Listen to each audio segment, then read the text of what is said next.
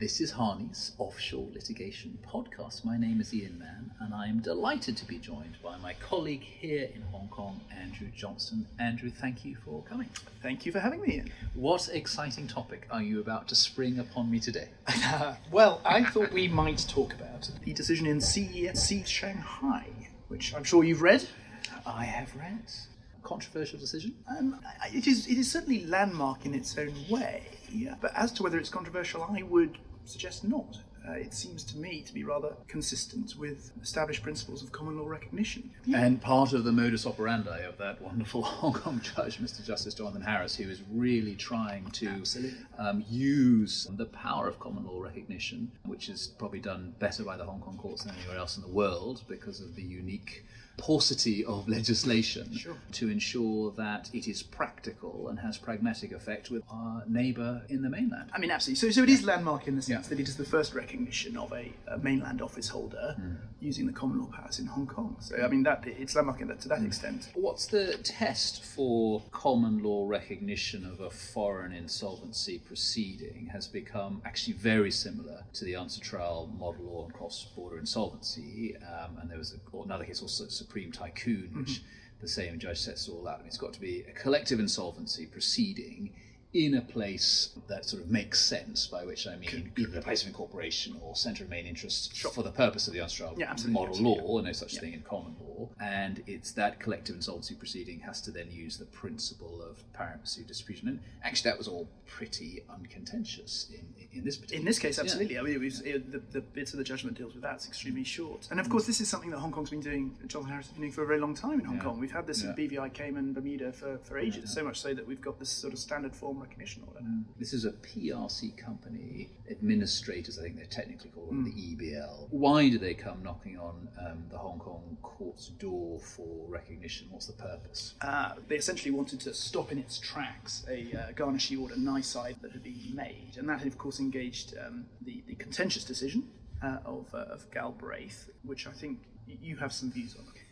well, very interesting because I mean, this case of Galbraith and Grimshaw is, is interestingly um, very similar to the present CFC case. If, if, you told those law lords in 1910 that their case would be relied upon in a, in a Hong Kong court uh, vis-a-vis uh, mainland Chinese recognition, I'm sure they would be well extremely flattered first of all.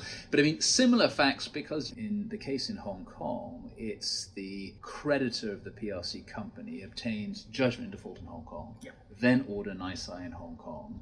And then in November 2019, the PRC company is wound up. And it's at that point where the, the mainland mm. administrator is thinking, oh, goodness, I, must ensure that in Hong Kong, yeah. yeah, that, that that particular clever creditor doesn't then make that garnishee nisi final and essentially improves its position over the, the general class mm. of creditor. And that was exactly what was happening in 1911 in relation to a garnishee nisi in England following a judgment in England, and then a Scottish um, insolvency, which was, is called under Scotch law a sequestration. But in that particular case, the law lords um, ruled the opposite as to what Mr. Justice Jonathan Harris mm. has ruled and they say no no this case is actually it's not possible to allow the scottish sequestration to be recognised and take effect to mean that we cannot make the order of nisi final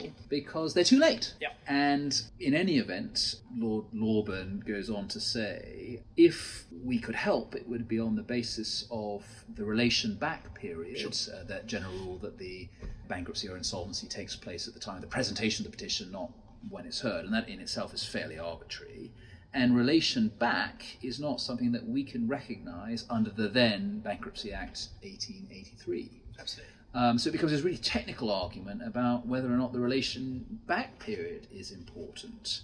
Now, interesting, I, I, actually did go to the source materials and read the interesting observations in a Privy Council case called Al Sabah Grupo Torras, which I'm sure everyone will be familiar with. And they quote the late Professor Ian Fletcher, who says Galbraith and Grimshaw, those law lords in 1910, were being a bit disingenuous, because on the one hand they don't grant the relief, but later on Lord Dunedin says, now so far as the general principle is concerned, it's quite consistent with the comity of nations that it should be a rule of international law that if court finds there is already a pending a process of universal distribution of a bankrupt estate, it should not allow steps to be taken in its territory which would interfere with that process of universal distribution. I mean, it almost And sounds they- like they Lord went Hoffmann. on- Yeah, they went on and allowed it, yeah, I mean, um, neat, neatly done. I suppose. I suppose if you're a law lord, you can uh, you can do that.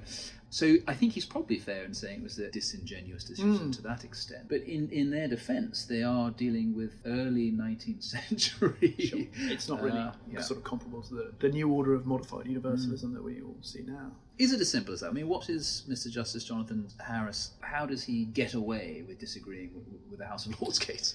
Uh, well, I mean, both on the sort of basis that things move on, um, but also there's a, that New South Wales Supreme Court uh, decision in Ubase, which is extremely authoritative, and and, and I think I, I would have thought we would all agree that, that the decision is actually clearly right. Clearly right and pragmatic. And of course, in the Australian case, the learned judge there says, well, you know, granting um, an order absolute, uh, garnishee absolute, is always a matter of discretion anyway. Sure, sure. And the law laws never said I couldn't exercise. my absolutely, but where it's presented before the, the, the, the appointment. And so this decision of CFC allows the mainland liquidation to take place, and that creditor in Hong Kong is, doesn't have a, special fast track right to the to the, to absolutely. That liquidator would then prove. He still gets to prove in the mainland liquidation, right? Sure, sure, sure. Okay. So I mean, probably what what people would expect. Absolutely. I mean, and and very much to be welcomed, um, and Mm. particularly given the amount of cross-border transactions between the mainland and Hong Kong, it, it's great for all of us. I'd Mm. thought. Which leads on to the the additional question then of whether that will be extended to the other jurisdictions, which deal a lot with Hong Kong and the mainland, namely BVI and Cayman. Oh, I thought we were going to keep this simple. You had to you had to throw a spanner in the works. so what would happen? Should we start with with the BVI? The BVI position is is a, is a bit complex. Um, we might need to turn it into take twenty rather than take ten to, to get to the bottom of that. Um, Our producer is shaking her head. and our listeners too, I think. Um, so uh, the position of the BVI is that the cross-border recognition uh, provisions in Part 18 of the Insolvency Act have never been brought into force. There is a, a sort of ad hoc power in Part 19 to grant orders at the request of a foreign liquidator. And these, these are just orders in aid. They don't, Absolutely, they don't formally absolutely. So please, can you t- Yeah. get the books and records turned over? Can you stop this action? So on and so forth. And bizarrely, that's the position the House of Lords was in in Galbraith and Grimshaw. Sure. That 1883 Act was just a sort of you know, But it's not relief. It's not the generalised recognition that we we Yeah. come to see, for example, in CFC Shanghai.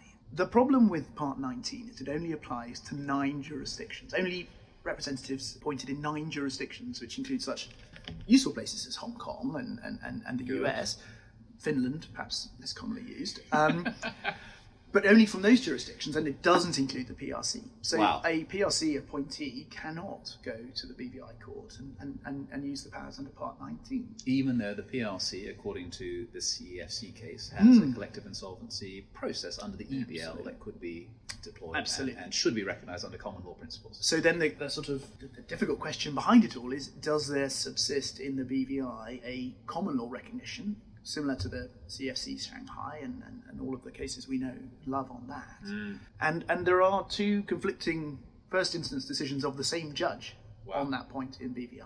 Justice Bannister first of all found in. Um, in one of the Madoff cases, Yeah. um, that there was no subsisting common law power; it had been kind of done away with as a result of the Insolvency Act then was invited to to correct himself in a in a later uh, 2013 case called Reece C, when he did say, well, he was slightly wrong. What a courageous thing to say. Absolutely, absolutely. Uh, but he was only wrong uh, to the extent that it's, uh, there was a common law power for those jurisdictions which had been carved out in Part 19, so those same nine countries. And in fact, that second case, after the Irving Picard case, that second Yeah. case was a Hong Kong bankruptcy trustee, wasn't Correct. it? That it was up for Bannister's assistance. Absolutely Yeah. right.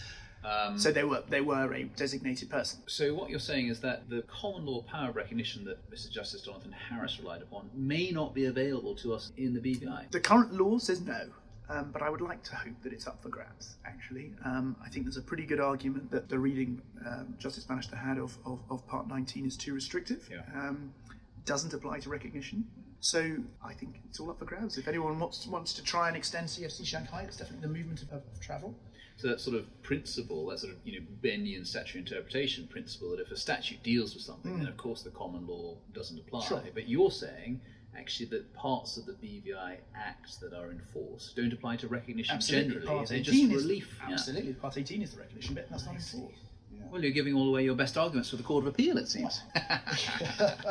now, what would be the position in the Cayman Islands? So Cayman's much more straightforward. Uh, the, Really? Uh, foreign companies, there is a statutory provision for Okay. recognition um, in uh, Part 17 of the Companies Law. Yeah. Um, and for, for Cayman companies, there is a, a common law power, uh, much like the, Mm. the Hong Kong uh, common law recognition. So the Cayman position is much more straightforward. So in this case, Part 17 of Yeah. the Cayman Companies Law would apply because CEFC was a, a PRC company. Correct. You go through that route, Absolutely. Well, that'd be quite satisfying for foreign solvency practitioners to, to, to look at that and say, well, there's something codified Yeah. for me to refer to. Well, exciting times. Um, we wait for you to lead this particular area of law in the offshore jurisdictions, Andrew. I'm delighted to do so.